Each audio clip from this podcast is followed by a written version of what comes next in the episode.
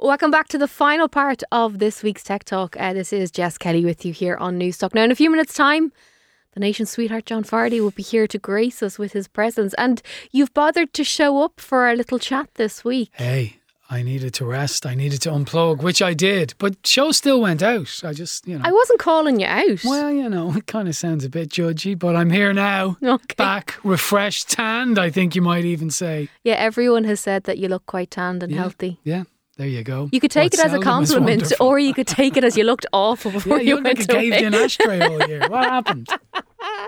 Uh, come here to me. What's on your show this week? Well, I have a very interesting and unusual guest guest in the form of the boxer Tyson Fury and his wife Paris. There is a new Netflix show called At Home with the Furies, and I talked to Tyson Fury about that and indeed his wife. He's an interesting guy. He's not everybody's cup of tea, but uh, fascinating stuff. We also have the week's new reviews, reviews and Alison Curtis on her favourite movie. So uh, lots going on. Right, all that is coming up after six o'clock, but we couldn't leave the show this week without touching upon the glorious uh, snafu, shall we say, at Bank of Ireland from earlier in the week. Ciara O'Brien of the Irish Times is with me now.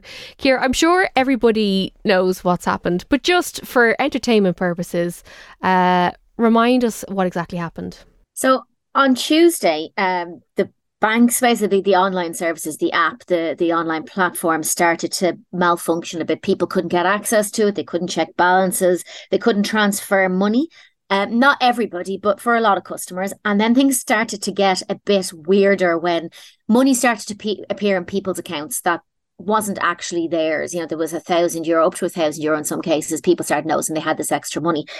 So, of course, the as things tend to do these days, it kind of went a bit viral. People realized they could transfer the money out of their accounts and kind of get around any of those um, pesky limits that they have on ATMs, uh, and they started withdrawing the money, and that caused absolute chaos, as you might imagine, because you know it's like this klaxon call goes out. You know, Bank of Ireland is giving away free money, and it the story has gone everywhere. It's gone. It's it made the New York Times, New York Post, everywhere. Um, you know, news these days. It's a it, Mhm. it, it's a global thing but it was basically being billed as you know it, these ATMs were basically firing out free money at people, which, as we know, was not strictly speaking the case.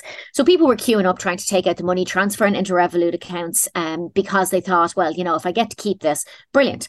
Uh, we now know that that is definitely not the case because obviously there is a trail for all this stuff, and even if you've taken the money out and spent it, you will have to repay it to the bank. I think the more serious side of this, though, is that once more, Bank of Ireland's uh, online system has basically fallen over. And this is a bank, like many other banks, and they are not the only one who's had who've had problems with their online systems. We should specify that. But you know, they've this is the second one in the space of about six weeks, definitely in the space of two months, where people couldn't do the basics online. You know, I think the Mhm. last one was at the end of June, and they had to open branches the next day, even though it was a Saturday, because people couldn't transfer money, which means wages couldn't be paid, bills couldn't be paid. In which case, you know, sometimes mortgage payments might not have gone through. And this is a serious issue. If you are going to push people towards a digital platform, if you are going to say, we are going to reduce the staff that we have in our branches, we are going to close branches, we want everybody doing everything online, at least make sure that your online platform works. And while, look, no platform is immune from that, you know, glitches happen, it just seems to happen a little too often to Bank of Ireland for most people's liking. I mean, look at Revolut had a problem last year, but then again, so did Bank of Ireland, you know, around the same time where people couldn't buy Bruce Springsteen tickets. That caused absolute mayhem. People couldn't buy concert tickets in one of the most kind of coveted ticket sales that were at the time. It would be like it happening now with the Taylor Swift tickets or Coldplay. And you know, people couldn't uh, authorize transactions because that's what you you need all these platforms now to authorize your your online spending. And people lost out on tickets, and they were not happy. And then you know, a few weeks later, it happened again. So this is the kind of this is the problem for banks. You know you, you you have to have a working platform if you expect people to use it as their primary way of interacting with you. So please just get your stuff together. And uh, you know as i said it, it, glitches happen. Mistakes happen. Sometimes people push the wrong button but the problem is, is that people don't care. Like the, the average customer doesn't care why it's happened. They just know that they can't use their online banking yet again, and they have stuff that they need to do. Mm-hmm. So I think if people are going to get hit by, you know, in some cases, people would have inadvertently gone over their their their their balance that was in their account. So they may have, you know, maybe withdrawn more money. Accidentally because they couldn't check their balance. And you know there was a genuine reason for that. Those people should not be penalized. And i don't think that the, that bank of ireland are talking about that penalizing them with extra charges for that because this is bank of ireland's fault. Now obviously the people who knew i mean i had a bank of ireland account for, for a very long time that had about 30 cents in it because i opened it to get something free. I think it was a free student card at the time and I never really used it. So I had about 30 cents in the account. Now, if I suddenly start transferring a thousand euro or hundreds of euro out of that account mm-hmm. after not using it for, for three or four years, you know, they're going to know that there is something up there. I mean, the people who did that obviously will have to to to answer in some way for the fact that they knew they didn't have the money, they took it anyway.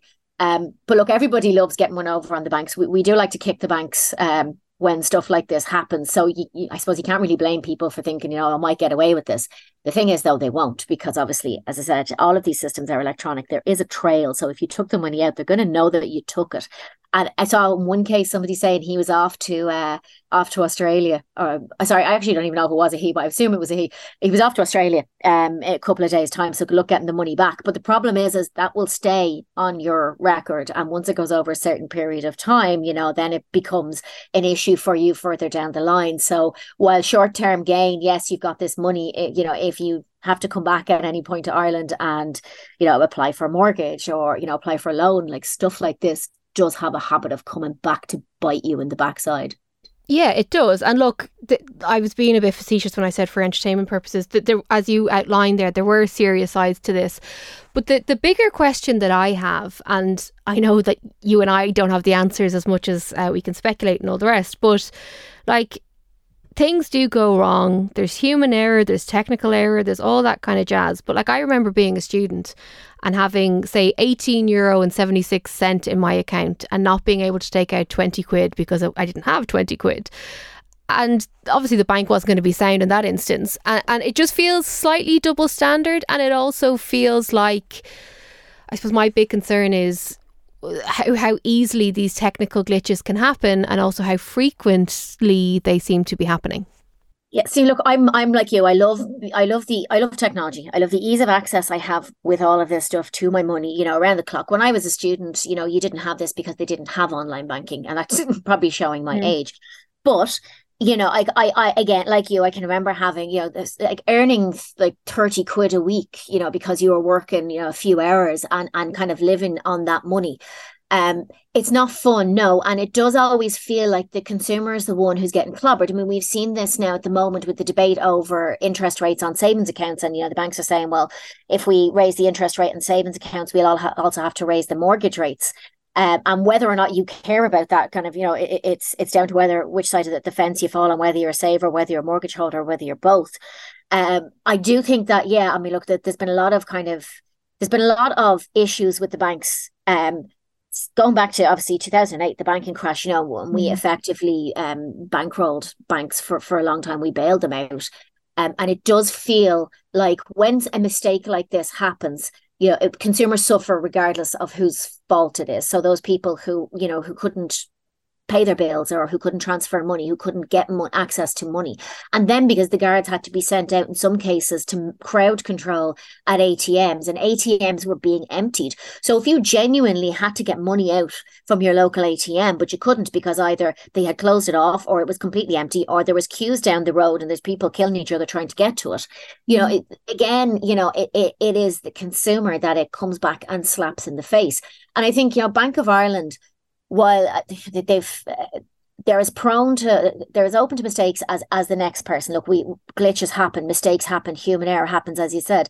The problem here is is that you know there doesn't just doesn't seem to be I know enough not enough apology but you know how do they make up for something like this? How do you make it up to your customers for basically leaving them cut off from their money uh, or from their banking facilities for a set amount of time on so regular a basis at this point. You know, I mean, I, I said Revolut had a problem last year, but you know that was last year. Um, th- these issues, if they come up as often as they seem to, I mean, it just always seems like I'm talking about Bank of Ireland and problems at Bank of Ireland, and this is the bank that's supposed to be digitally enabled and customer focused. And you know, this week we haven't seen much of either because yes, they're they may be digitally enabled, but people couldn't actually use it. So there's very not very much enabled there. And the customer focused side of things, I mean, we've all had dealings with banks where we feel like banks are not on our side.